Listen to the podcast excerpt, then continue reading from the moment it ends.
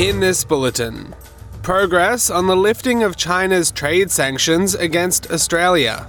The United Nations calls for an end to Russia's invasion of Ukraine. And in cricket, Australia defeats India to reach the Women's T20 World Cup final. With the latest from the SBS Newsroom, I'm Sam Dover.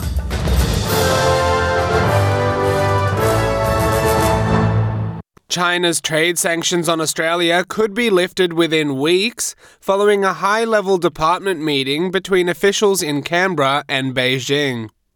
Australian government sources have told SBS News that Trade Minister Senator Don Farrell could be on a plane to Beijing within weeks after the productive discussions on Thursday.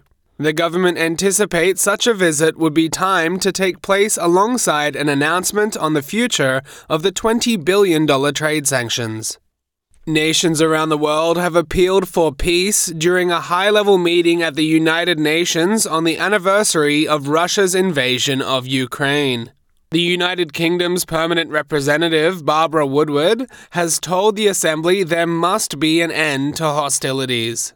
Sweden's State Secretary for Foreign Affairs, Jan Knutsson, has been even more emphatic. We continue to condemn Russia's violations of international humanitarian law and international human rights law, the summary executions, the torture, the sexual and gender based violence, and the forced deportations are only a few examples of Russia's unacceptable violations of international law.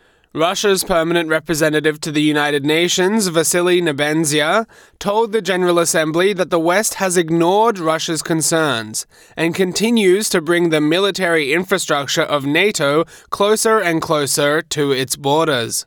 Syria's permanent representative, Bassam Sabbagh, also defended Russia, saying Western countries are using the forum to launch propaganda against it. Turkish authorities will widen an investigation into building contractors suspected of violating safety standards, causing the deaths of many in the deadly February 6th earthquake. Interior Minister Suleyman Soylu says 564 suspects have already been identified in the probe so far, with 160 of those formally arrested and many others still under investigation. The vow comes as Turkey steps up its plan for earthquake survivors left homeless by the devastating earthquake. Urbanization Minister Murat Kurum says 164,000 buildings with more than 530,000 apartments were destroyed or severely damaged by the earthquake. He says the government has already started contract processes for new apartments in the area that was hit. Urgent mediation talks are underway after the deaths of 11 Palestinians in a shooting on the West Bank. Officials from Egypt with the United Nations Middle East envoy Tor Wennesland have arrived in Gaza to meet Hamas leaders following the deaths, which Palestinians say were the result of an Israeli raid. Israel says they occurred because soldiers were fired upon when they came to detain militants suspected of planning imminent attacks. The mediators fear tensions could escalate even further, with six rockets having been fired from Gaza in the hours after the incident, and Israel responding with airstrikes. U.S. State Department spokesperson Ned Price says the United States shares their concern. We had productive conversations in recent days with the parties and U.S. regional partners in support of efforts to prevent further violence. We are deeply concerned that the impact of today's raid could set back efforts aimed at restoring calm for both Israelis and Palestinians. South Australia's upper house has made history by passing legislation to establish an Indigenous voice to the state's parliament.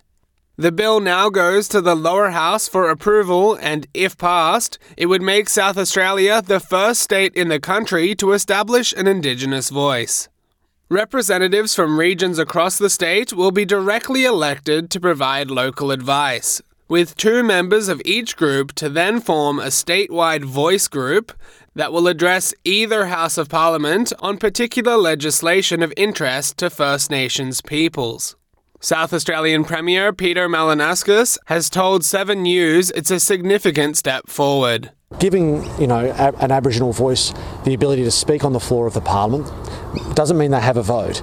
Doesn't mean they overrule the will of the Parliament. It doesn't diminish anyone else's say, but it does give them the ability to be heard on issues that affect them. And in cricket, Australia has triumphed over India to reach their seventh straight Women's T20 World Cup final.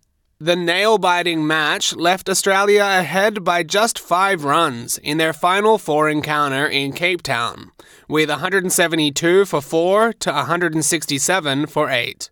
The champions held their nerve against an impressive batting display from India, with fine bowling in the final two overs from Jess Jonassen and Ashleigh Gardner, who secured two wickets, helping to keep the opposition team at bay. This takes the Australians to Sunday's final match against either England or South Africa. I'm Sam Dover, and that's the latest from the SBS Newsroom.